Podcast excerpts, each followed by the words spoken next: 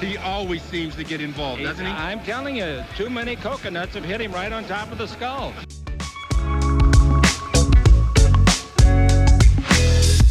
Well, I think uh, Anthony will be a great acquisition. He can do it all.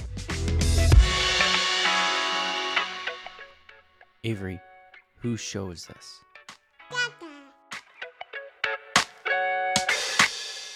And we're live. Welcome everybody here to the Lakers Lounge live edition, as we have been doing uh, throughout this off season. Because by the time I edit and post it, typically it is irrelevant. So um, today uh, we are joined by a good friend of the show, good friend of of me personally. again, I always say it and I always mean it. One of the best people in this industry, Jorge Sedano of ESPN. Thanks very much for hopping on. Hey, bud. Good to be here again. And uh, it should be a fun one because there's a lot to talk about today. I, I, I'm not sure what you're talking about. I mean, it's not like. um, I, I, guess I have to start where, uh, because we are here on, on video here for Utah, YouTube, which, by the way, please everybody subscribe. But um, I see some hardware over your right shoulder. Yeah. Uh, so at the radio station, ESPN LA, 710 ESPN in Los Angeles, um, we figured everyone in Hollywood already does uh, award shows to give themselves awards. So mm-hmm. we figured, why have we been 100 years behind, you know, this particular yeah. cause? And uh, we decided to do it ourselves. So those are my pieces of hardware from the last two years. Yes.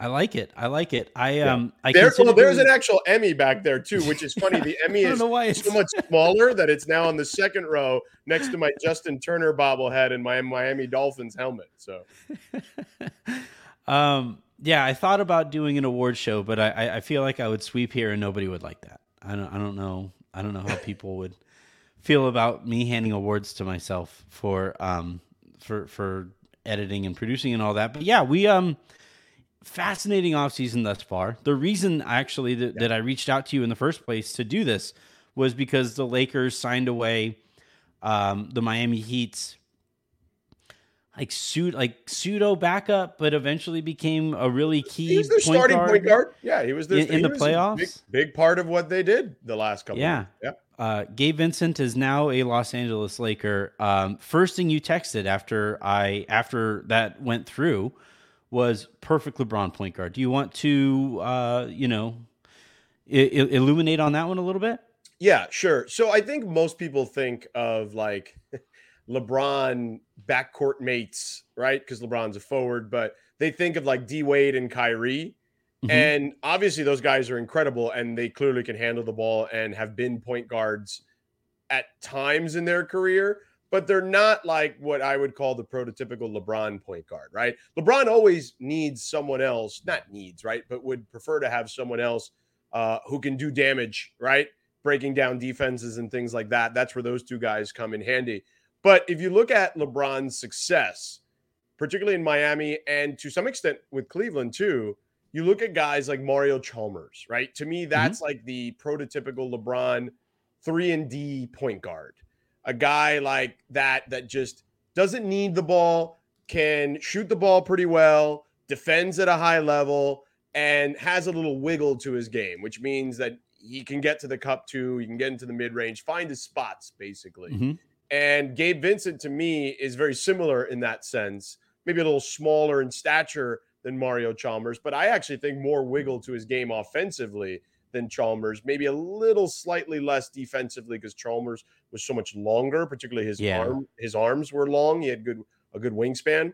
Uh, but Gabe is a tough defender, and you can look up all the advanced metrics. They show that he's a good defender when guys are within a couple feet of him. Uh, so I think it's a good move for the Lakers because of that. And because again, LeBron has played with guys like this. And you know what? I don't want to sell this guy short either in Cleveland. Matthew Dellavedova, right? Matthew yeah. Dellavedova, excellent Caruso. defender, uh, mm-hmm. solid, solid shooter, right? Uh, you mentioned Alex Caruso was going to be the next name I mentioned, right? Like again, not a great shooter, but excellent defensively, kind of in a similar mold to Delly in a lot of ways. I would say way better than Delly defensively. But my point is, guys that just don't need the ball, right? Yeah. But if you if they've got the ball, they can do something with it, and they all defend, right? So to me, that is the prototypical LeBron point guard, LeBron role player slash point guard, and Gabe Vincent fits that particular mold. Yeah, the thing I'm I'm I'm most excited for with Vincent, on top of all the stuff that you're talking about, because if you if you look at the shooting numbers between him and Schroeder in the regular season, it wasn't that different. Now, obviously, in the postseason, Gabe just caught absolute fire and was a flamethrower throughout, but um, not that dissimilar in terms of just raw shooting numbers between him and, and Schroeder. But that's where you're looking at the difference between, um, you know, just data, just stats, and practical ability, right? Like the the the actual practice of being a good shooter. The uh, the notion that defenses, you know, with Gabe are going to care a lot more if they look over and the ball's rotating over to him and he's wide open.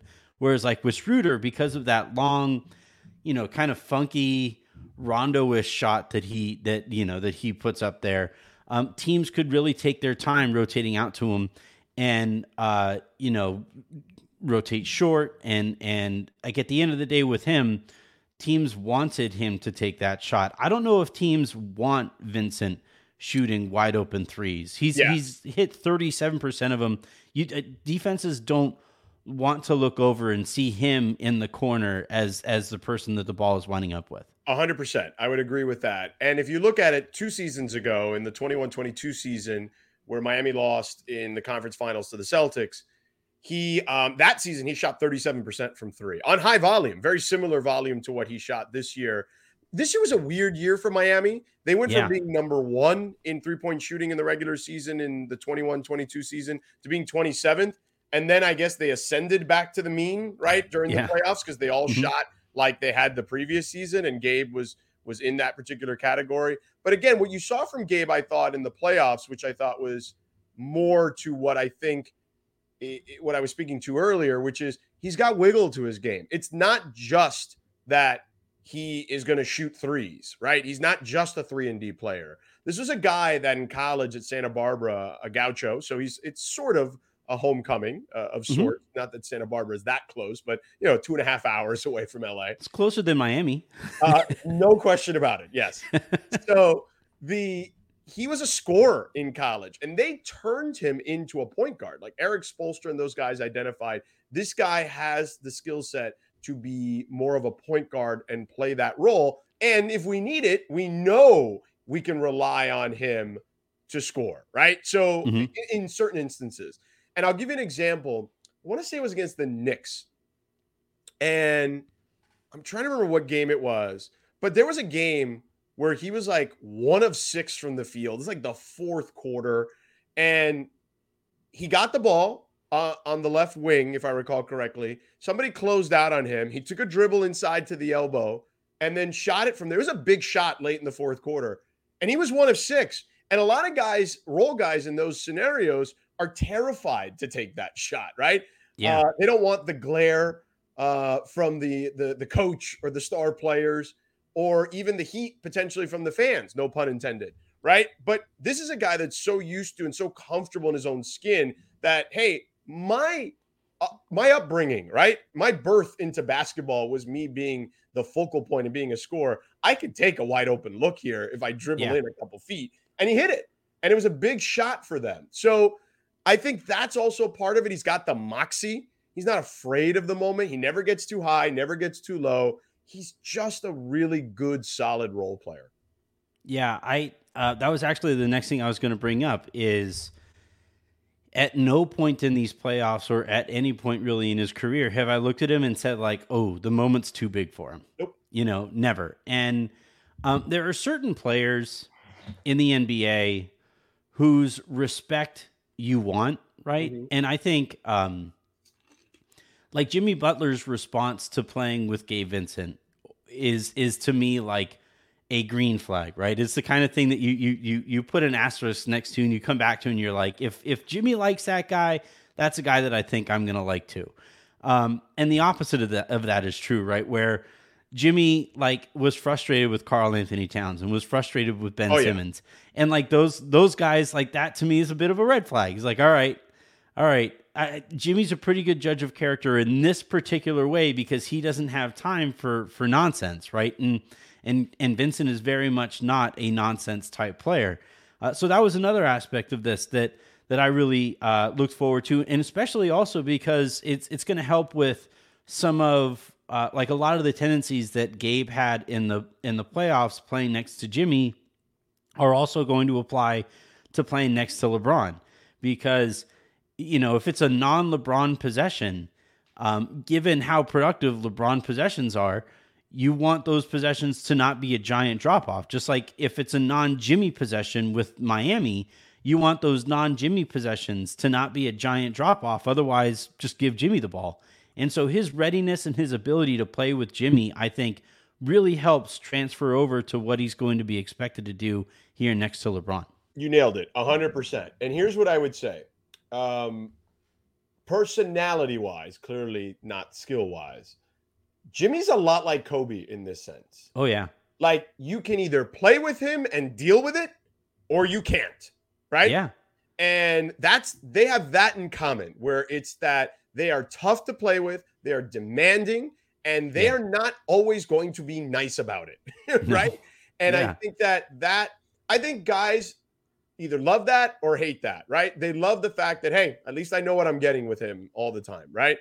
Yeah. Um, or they can hate it because like, oh, I just you know what the It's hell, you know, verbal abuse. right? Yeah, I, I don't, be more respectful, yada yada, et cetera, et cetera. yeah. yeah. Um, so I'm with you on that. So that to me is a green flag. Agreed. Um, and he does, you know, again, they're not exactly the same player, but he's similar to LeBron in this sense. The way Spoelstra uses him, right, Mhm. is very similar to the way they used LeBron, right? They play him out of the post a lot of times uh, to set up for other guys, right? And guys have to always stay ready because Jimmy may, you know, turn around jumper. He may uh, create some uh, movement towards the basket. Uh, he may, you know, swing it again, and you have to be ready to receive it, whether you're the first swing if the double comes or the second swing on the hockey assist after he's already passed it. So, to your point, there are some similarities in the way they play stylistically, the way that they were utilized by the same coach. And I think that also just high intelligence players. LeBron's probably the Yeah. smartest player I've ever been around. Um, I would say Jimmy's probably Jimmy's definitely in the top 10, and I would say probably closer to the top five as far as IQ.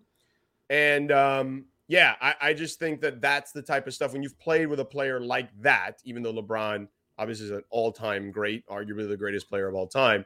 Uh, so there's there's levels to it, but similar stylistically, I think certainly helps for sure.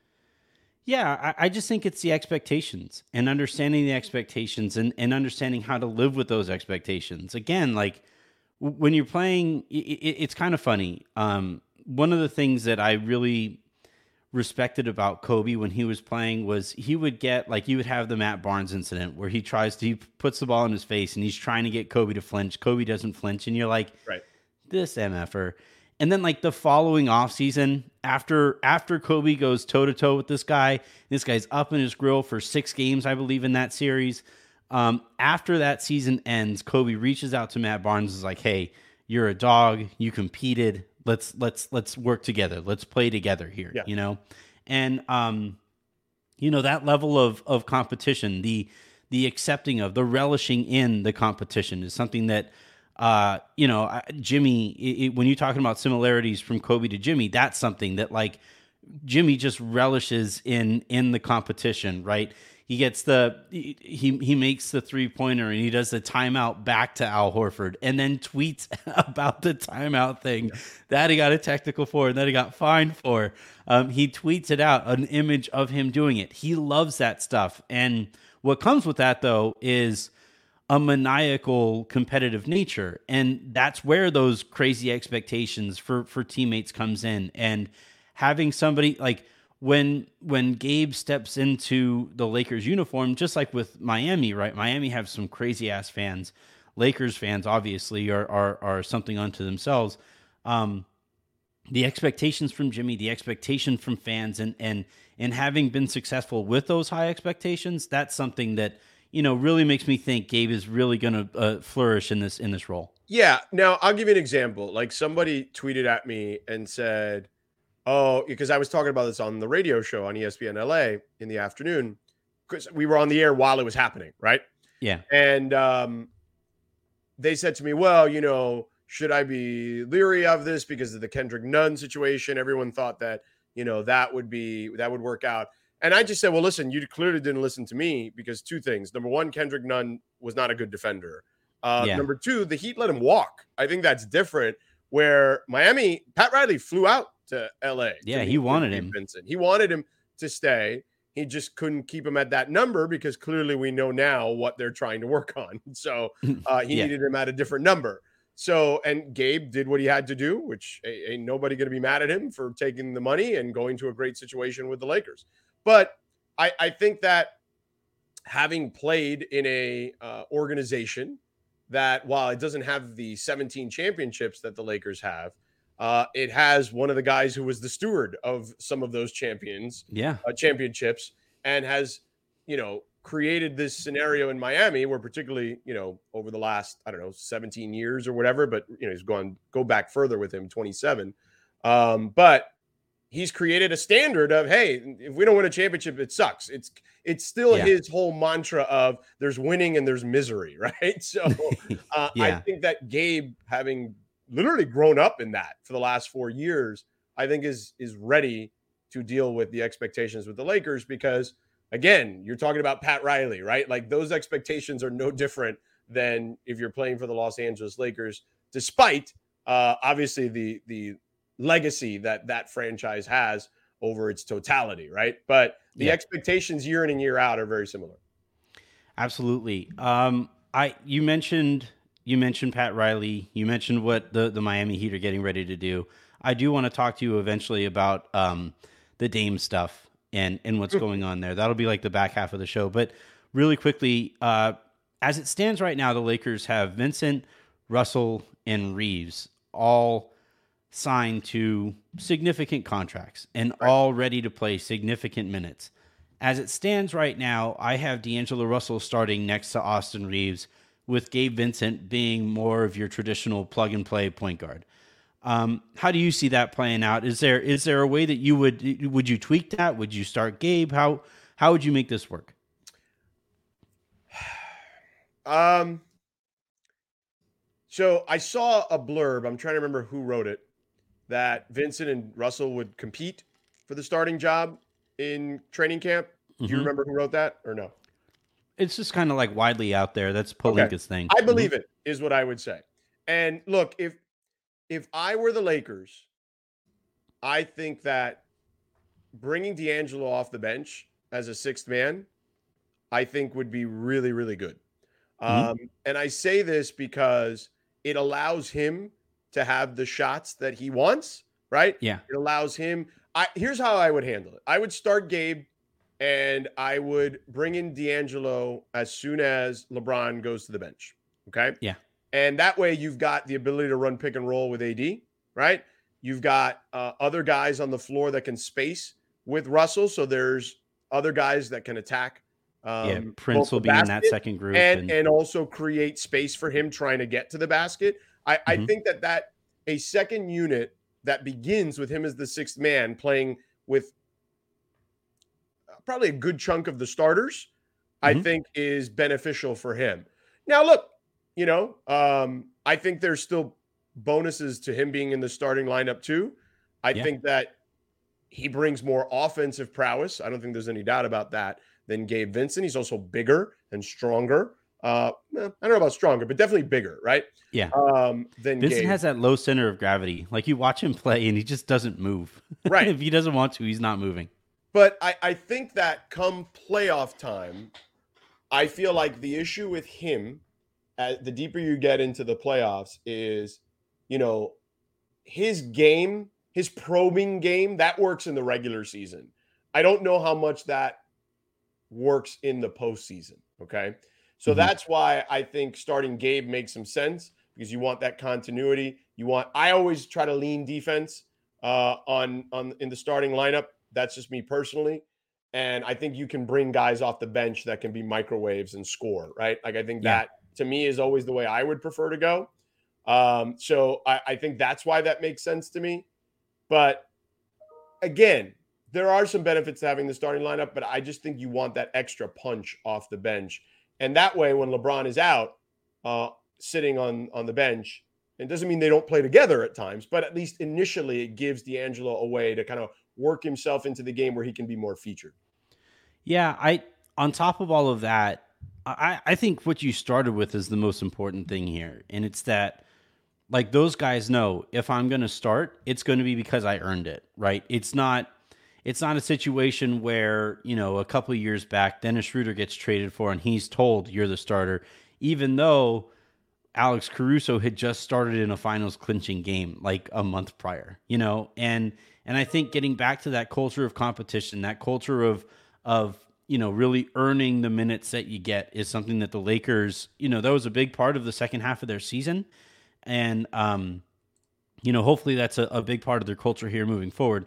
The other part of it too, if you are bringing Russell off of the bench, I I still think like I would be pretty surprised if D'Angelo Russell finishes the season on the Lakers. Um, he has a That very move. Yeah, that Yeah, too. yeah. And so, like, you may as well keep your starting unit intact for the entirety of the year, so that if or when you move Russell, you don't have to worry about you know now working Vincent into that starting group. So that's that's a, a big part of it um, as well. And and look, we're recording here on July third.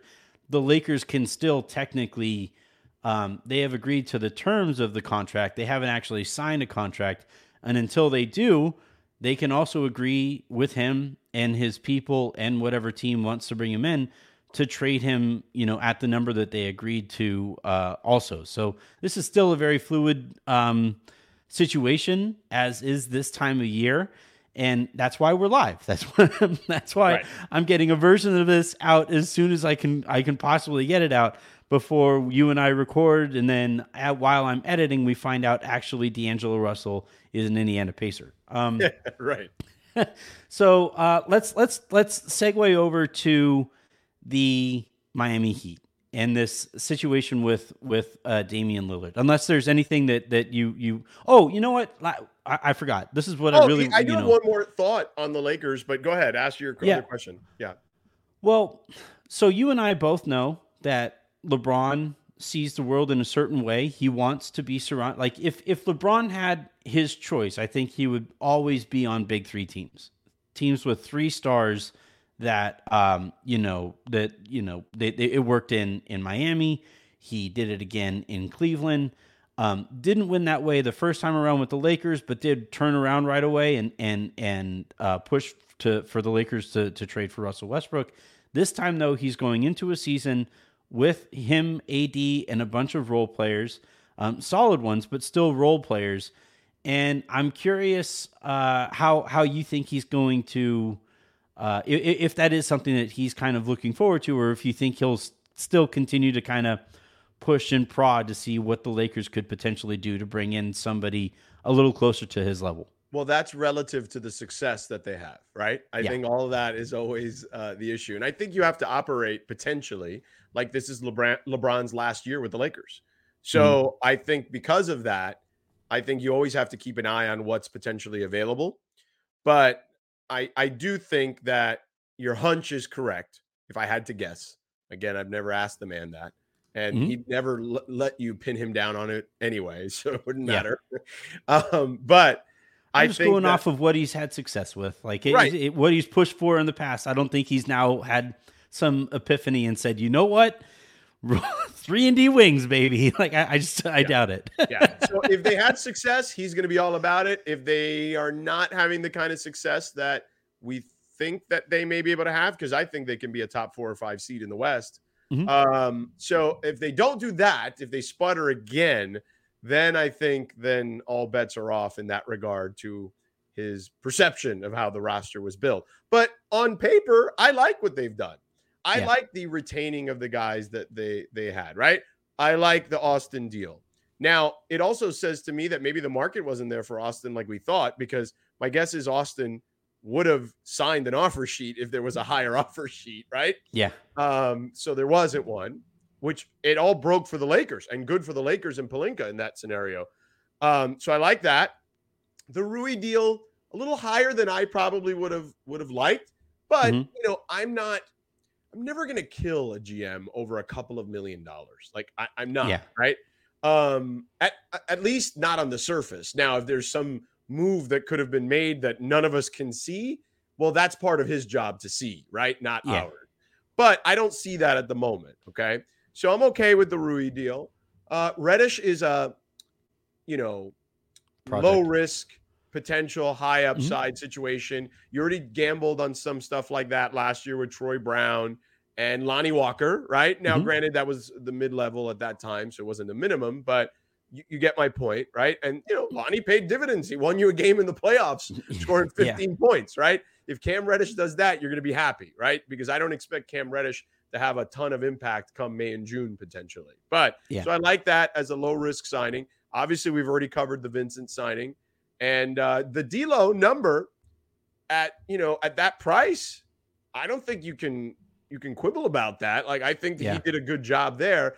I think I would give Rob Pelinka an A. The only thing that would stop me from giving him an A plus was they didn't really fix what I think is still their biggest need, which is another big man that Yeah. can help them in a meaningful way. Now, that doesn't mean that that's not attainable by the deadline, right? I, I don't necessarily see anyone out there at the moment uh, based on their own parameters that makes sense. Maybe I'm wrong, but not off the top of my head at least. But I do think that that's a possibility and something they will be eyeing as the season goes on. But I would give him an A. And and again, the only minor thing I would be nitpicking about would be that that they just don't have a big man, which you're going to need if you're going to end Yeah. up playing Denver at some point. Yeah, uh, Mr. 81 here says that he wants Christian Wood. Um, I've Ooh. been asking if the Lakers, if that is something Ooh. that the Lakers would pursue. You know, all the stuff we talked about, competition and all that stuff that we said about uh, Gabe Vincent. Not very, not very many people lining up to say that about Christian Wood. Is, so I, is I, I, I think just I'll think put that. he's he's a really good, he's a really talented offensive player. Um, he doesn't defend, and yeah, I, I I just don't think the Lakers need. They already got D'Angelo Russell, right? Granted, completely different positions, but you have a guy who's not an average defender, right? And you're going to bring in another guy who's not an average defender and is only who would one- probably play a lot next to the guy who isn't an average defender. know? Right, right. And here's the thing. You know, LeBron's going to be 39 years old in December, okay? so if you think he's been picking and choosing his spots to play defense in the years you've had him now, I mean, he's been doing that since 2014, really. But Yeah. and and I don't blame him for the burden that he has. That's not what I'm doing there. But if you think that's the case in previous seasons, I would imagine that would be the case here at this stage of his career. No one would blame him for it. And Yeah. you're, you're factoring in, you got to factor in that the biggest predictor of future injury is past injury. So he's dealt with some injury stuff uh, in recent years. Anthony Davis clearly has dealt with injury stuff.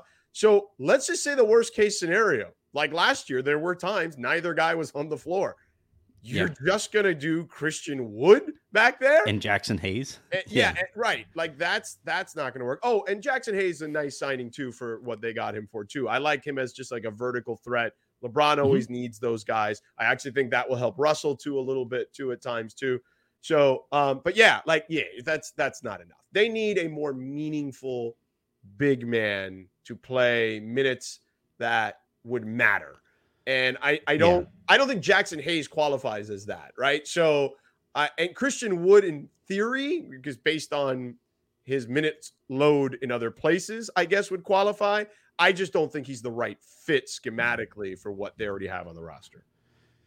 Yeah, I think um I think this is where the Lakers can actually be a little creative in this spot cuz like right now they're they're still connected to potentially bringing back Mo Bamba who they their coaching staff didn't exactly love the Mo Bamba experience from from what I've heard. I mean, And, and then, why why would they? And by the way, yeah, Mo Bamba even before he got a really hurt. nice kid, but Yeah. what has he proven? Um, other than He's extremely- glimpses, you know. extremely low motor guy, and uh, those those are the kinds of players that uh, the Lakers don't historically like very much. Especially like like if you think of Rob Pelinka, think of him kind of an extension of of Kobe, right? That's why he has the job he has. Um, I don't think Kobe would like playing with Mo Bamba very much. like No. I don't I don't think Kobe would have very much patience for Mo Bamba. Um, they are also thinking potentially about bringing back uh, Tristan Thompson. Um, he had that one stretch in the playoff game where he looked like pretty good, and he's a kind of physical, like for lack of a better term, goon that I, I would like the Lakers to employ. Somebody who, if like last year, LeBron or AD would get like fouled a little harder than they should have been, and there wasn't anybody on the roster who would step in and say like, "Uh, uh like that stops right there." You know, Yeah. like they had Markieff Morris before, they've had Dwight Howard in the Right. past. Yeah. Um, Well, and Tris- if you look at it, LeBron's had those guys in his career, right? Tristan Thompson, who Yeah. was with the Lakers, um, uh, was that guy. Uh, Udonis Haslam, uh, Birdman, Yeah. Chris Andersen, right? Like he's Mhm. had a number of those guys in his career. Yeah. Um, so that's one direction that they could take here. Another one that's kind of out of left field is actually to uh, go into the season with Ha- Hayes and convert Castleton into an NBA contract and actually bring back Malik Beasley at like five or six million, and then uh, at, at an expiring five or six million, and then you know mid-season turn Beasley into a better than minimum salary big that uh, gives them a little bit more umph than like Bamba or Thompson. I just saw Robin Lopez while you and I have been talking just signed in uh, Milwaukee or, or agreed to sign in Milwaukee. Um, So they're back. the brothers are back together. the brothers Milwaukee. are back. Yeah, Yeah. it's just like Stanford all over again. But um, and yeah, they were I, I think once together where was that? Was that in New Jersey? in Milwaukee. In Milwaukee? Pretty sure. oh, I they- think you're right. I think I mean there aren't very many other places, right? He didn't Yeah. play. He was Robin Lopez has never been a Laker. want to say he played for them uh, Before yeah, Chicago? 2019 20, the year of the bubble. Yeah. Um. So yeah, I think, I think yeah that that's that's one direction. Like I was saying that that the Lakers could go in is like sign Beasley to be a trade chip and then turn Beasley into the big that you're more comfortable with. Um, at that like five or six million dollar range, and that's you know that's going to be a better player than you would get for two and a half or three million as the Yes. Lakers would be spending right now. So Yes. that's another direction that the, the Lakers could take there. But I, I agree with you. Like, I know some people on Twitter think that I'm like low on this offseason. It's just, I think it was fine. I think it was it was a it was a good to fine offseason. And all of the ways that the Lakers were going to improve anyway was going to be through Austin Reaves really improving, Rui Hachimura taking another step forward, right? Um, that type of internal improvement is more what the Lakers are, are going to benefit from this year if they take a step forward organizationally than it would have been than they ever would have like gotten better personnel wise this year, right? Because they weren't in on Beal, they were never in on Damian Lillard. They didn't have the assets to go out and get him. So Right. like from a personnel standpoint, there wasn't much that they could do that would really improve them this year. I think there were things they could have done differently that make them more flexible. But like in terms of the roster to go into the season with, this is about as Yeah, uh, as much as you could hope for. I This would is say. a top four or five team in the West. That Yeah. that's that's a good starting place, right? Yeah, And better than the last couple of years. That's for damn sure. and you don't and you no longer have a rookie head coach. You have a coach Yeah. who's been to the Western Conference Finals. Mhm. So and a staff that's been to the Western Conference Finals. So Yeah. I, I think they're fine as long as they get relative health. You know, these guys play 60 games plus, right? Yeah. I think that you're going to be in good shape. So now, granted, obviously, it depends when those 60 games are played, right? like if you lose them at the end of the season, that's never good. it's over. But Mhm. yeah, I, I think that I think they're in a good place right now to compete. Like if I look at the West, if anything, I think the reason the Clippers are trying this Harden thing is because they're looking at the West as people leapfrogging them. So Mhm. I, I think, including the Lakers, by the way. So Yeah. I think they need to kind of jostle some things and, I, you know, Harden for their depth. Okay, I guess we'll Yeah. see. Um, hoping Harden, hoping Harden helps you in the playoffs. You know, that's that's certainly one one uh, Well, avenue to take. I mean, if he's their third best player, then does it really, you know, how much does that affect them? You know, and they he can't help them. I'm not going to dismiss that because yeah, forget about the scoring. Like he's a legit great point guard. And he's Yeah. been that ever since he played with Mike D'Antoni in Houston. And I don't think he gets enough credit for that. And I thought last year he he did a really good job doing that. Although, depending on who you listen to out of Philadelphia, they'll say that he wanted way too much credit for that, right? Like, I don't care about that. The man can do the job, is my point. But Mhm. yeah, if you, if you look at the West, Denver, right? Phoenix, the Lakers, Warriors are probably still in the mix somewhere there, right? And the Clippers, like that's probably your top five, six with the Grizzlies. Maybe the Kings, I don't know, like probably take a step back. Somebody there in that top seven is going to take a step back. I don't think it's Denver. Um, I don't think it's Memphis either, to be honest with you, because they've played really well without Ja. Yeah. And, you know, Phoenix, I, I'd like to see what else they do with the rest of the roster. I like the Gordon signing. Um, the Clippers and Warriors could be prime candidates to be the team that gets into that play in area.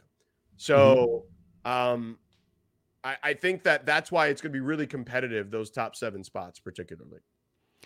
Uh, some breaking and hugely important news: the Lakers are hiring DeMarre Carroll to be an assistant coach on their staff this year. I love DeMarre Carroll. I Uh, am. So, I feel DeMarre so old right now. DeMarre Carroll is one of those guys that if you would have asked me 10 years ago whatever it was, uh, give me a list of guys that would be coaches, he would have Mhm. been on that on that list. Yeah. For sure. So I, I'm uh, I think that's a good move for sure. Yes. Yeah, it just makes me feel ancient. Like Oh, I, I feel yeah, like it I just you know, sure. like my my, mean, my listen, bones are man, breaking right now. I, I mean, for the love of God, you know what I mean? Like Bronny James about to be in the league uh, in a year or two. You know what I'm saying? Like, Yeah, how do you think I feel? You know? yeah, that's true. All right, um, let's we we have about five ten minutes here to wrap things up, and I do want to talk to you about Damian Lillard being Yeah. uh, inevitable. We we we we know where this is going. Um, he is probably going to be a member of the Miami Heat.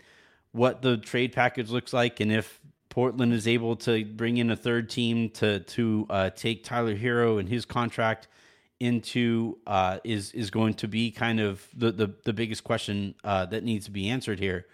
But um, yeah, I, I I'm really interested to see how this all goes down because if you were to just put if you were to put together a team or if you were to say like the the two best players on a Damian Lillard team that would maximize Damian Lillard would be a tough defensive minded uh, yet efficient wing and a big who can guard on the perimeter and go back and, and defend at the rim and there's Jimmy Butler and there's Bam Adebayo, and and I think that fit with Dame in Miami again, depending on what all goes out. I think Lowry and Herro contractually get it done, and then it's just kind of a matter of of the draft compensation from there.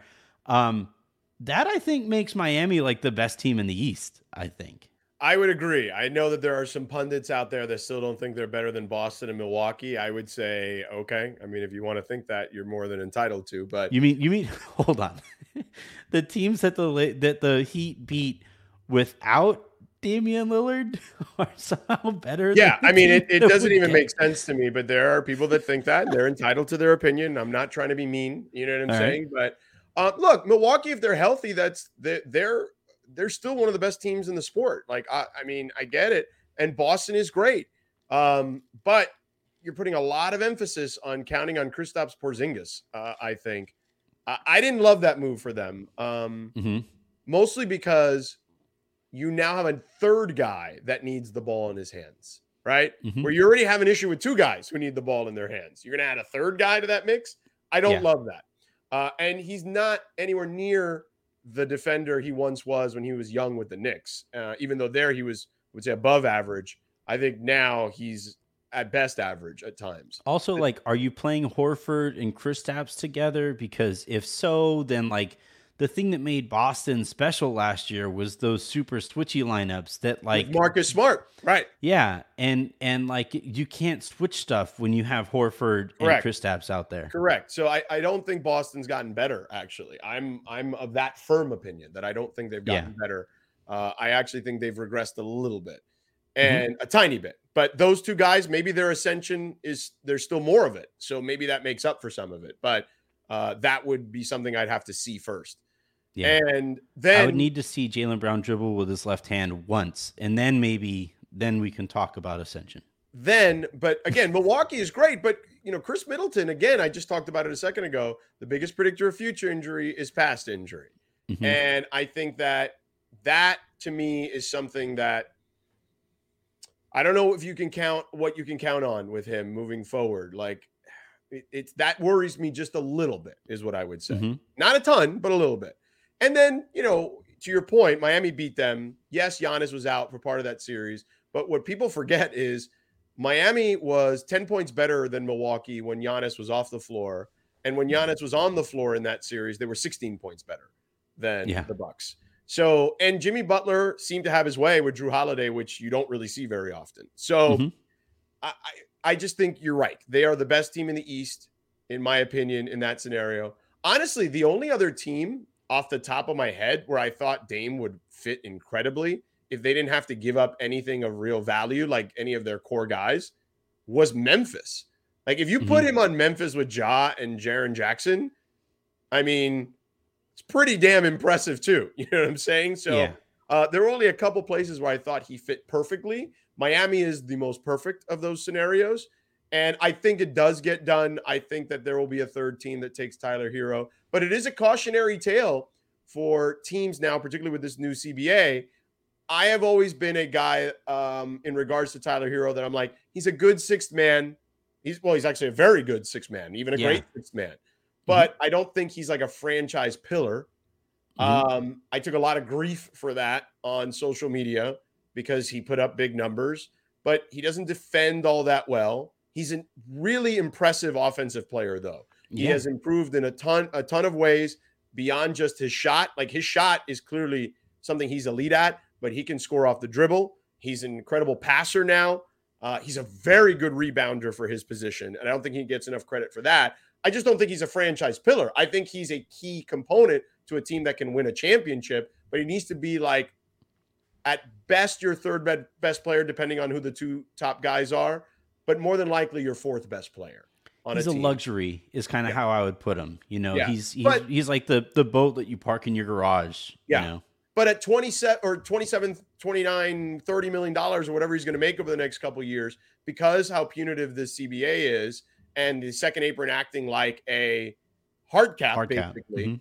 that yeah, you're you're not going to be able to pay your luxury player nearly 30 million dollars anymore. That's just not doable. It doesn't make sense. So you see Yeah. it with him with Jordan Poole, honestly, Anthony Simons with the Blazers too.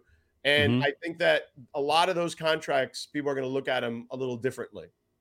Yeah, I think those if you're getting upwards of 30 and certainly more than 30 million bucks, you have to defend too. And I think uh, you know, Jordan Poole when he's on is one of the most terrifying players in the sport, right? Because especially when he was playing next to Clay and Steph and you know, those guys were just raining threes on teams. That Yeah. was just absolutely terrifying mathematically to, to contend with. But then if he isn't doing that and he still isn't defending, that's not a $30 million player. And so, yeah, I'm, I'm with you that like the kinds of players, like I, I think you're more likely to eff- effectively spend 30 million bucks on a three and D wing than a score first guard who doesn't defend as well. You know, I Well, think I both know- sides of the ball are really important there. I'm guessing there's somebody that's going to be listening to this and saying, well, there's a lot of guys in the league who don't defend great who make more than that. Like, look at Dame Lillard, look at Steph Curry. And I would say that um, while those guys aren't great defenders, I would actually argue that Steph has become a, a, a Oh, yeah. solid defender. Yeah, man. people are still doing the defense thing with Steph. They aren't Yeah. watching. yeah, they he's become pretty damn good on that end. I think in a lot of ways, their their best units um, are with him on the floor, and it's it's not it's not a, it's not just the offense, is what I would say. Yeah. And also, if you've got a guy like him and Dame who can stretch the floor to 30, 30 to 35 feet on a given possession um, Yeah. and stretch the defense in those ways, that that also uh, requires you to pay uh, a much higher fee for something like that. Yeah. Um, I, I, like I said, I think eventually Damian lands in Miami, and I think eventually, you know, w- what that does with the rest of their roster and who they wind up including is going to be really interesting to see. But that is a, a damn good team that I think takes a real step forward or towards uh, competing better than they did in the finals with Denver. Yeah, if you put him on that finals team, like think about that for a second. You know what I mean? Because you don't have Tyler Herro anyway. Like you put him on that finals team, that's a completely different series all of a sudden now. Mhm. Um, so I, Yeah, I'm you're with you essentially that. turning Kyle Lowry into Damian Lillard. I, and you're taking Gabe Vincent off. You know, Yeah. they, they won't have him again, and Right. that'll hurt a little bit. But again, the replacement at that position is Damian effing Lillard. right and, and So- right and you you signed a guy in josh richardson to the minimum that has already played for you Yeah, it's a crazy. you, deal. drafted him Um, you know, he's long at six six, can shoot the ball well, defends at a high level, right? Like Yeah. I think can handle a little bit in a pinch. So you, you know they've done okay there. But ultimately, what I would say is the the stuff with Dame that's intriguing, and I actually had this fun back and forth with Ryan Rosillo, who's my guy. I love Ryan Rosillo. We work together at ESPN. I think he's one of the most reasonable pundits there are uh, when it comes to the NBA. Like especially from Boston.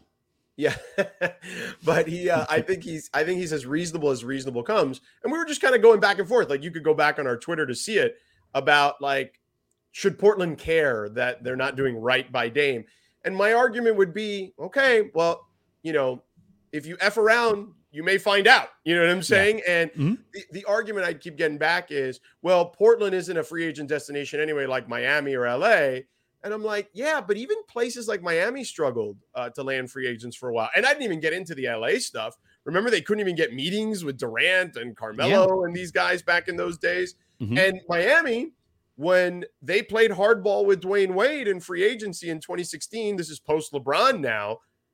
That hurt Miami for a few years. And it wasn't Yeah. until Pat Riley and Dwyane Wade mended fences that Jimmy Butler then had interest back in Miami because Dwyane Wade told him this would be the great fit for you. So Yeah. I, I do think that stuff matters. And that doesn't even take into account that you've got these young guys that are on this roster now in Portland that are like, hmm, this thing is more of a business than maybe I even thought, right? Like, if they're going to treat Dame that way, how should I approach this over the next several years with this team when I'm up for a contract extension, et cetera, et cetera?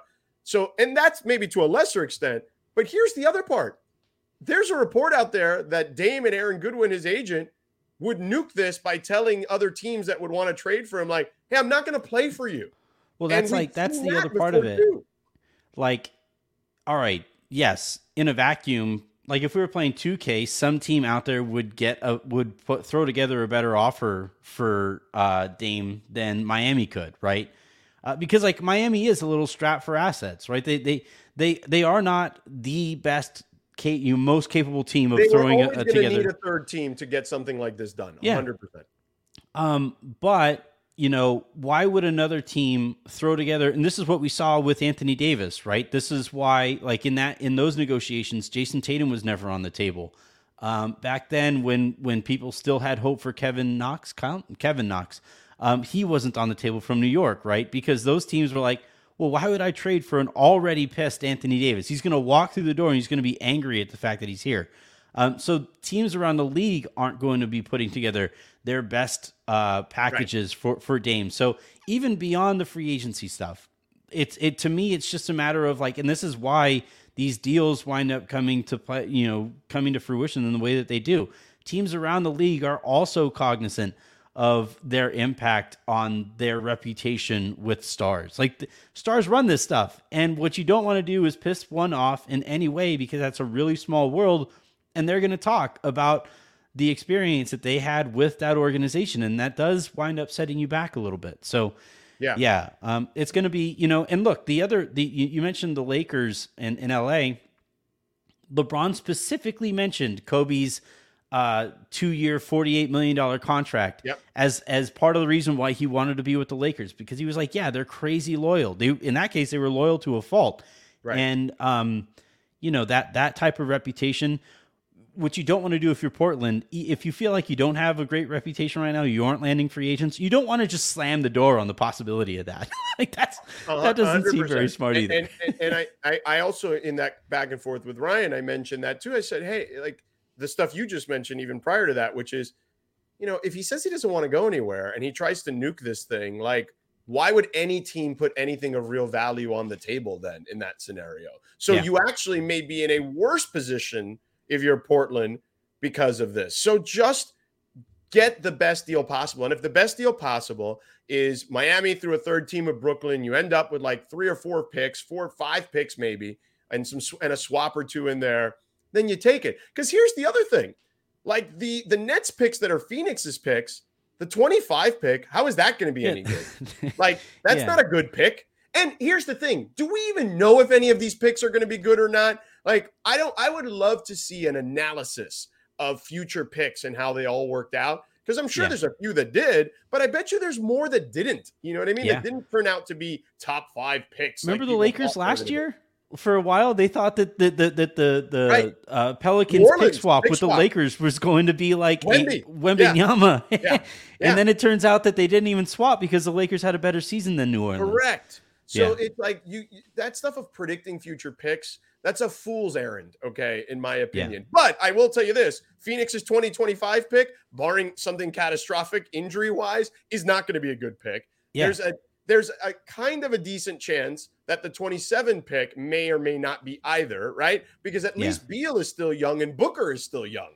So Mhm. they're at least going to be in the mix, even if Durant is too old by then, right? And he may Mm-hmm. be gone, but at least you have two players that are good players. So they're Yeah. not going to be some destitute franchise in 2027 either. And those are the type of picks that the Nets have too. So you what you do if you're Portland, you want picks that are as far out as possible. Okay. Uh, Yeah. Maybe one or two that you can swap in the interim, but that's it. Like that's what you want. That's what I would do if I were in that position. Yeah. Yeah, you, you gamble on the league looking differently by the time those things actually convey. It's why the Lakers 2029 pick is so valuable right now. because Correct. Everybody looks at that as like that's post LeBron, that's post AD. Yes. We'll see what that even looks like. So, yeah, completely agree. George, it is always a bunch of fun. You can check him out uh, coming up for Summer League in Vegas. He's going to be working the sidelines there. You can listen to him and uh, Scott Kaplan on ESPN radio every day from 4 to 7 uh, with the uh, Sedano and Kap show, which is where all of that hardware over your right shoulder uh, came from in the first place. Um, and and yeah, it is always a blast talking to you, George. Hopefully we uh, we we cross paths there in Vegas here in a little bit. All right, pal. Thanks for having me on. I'll see you soon.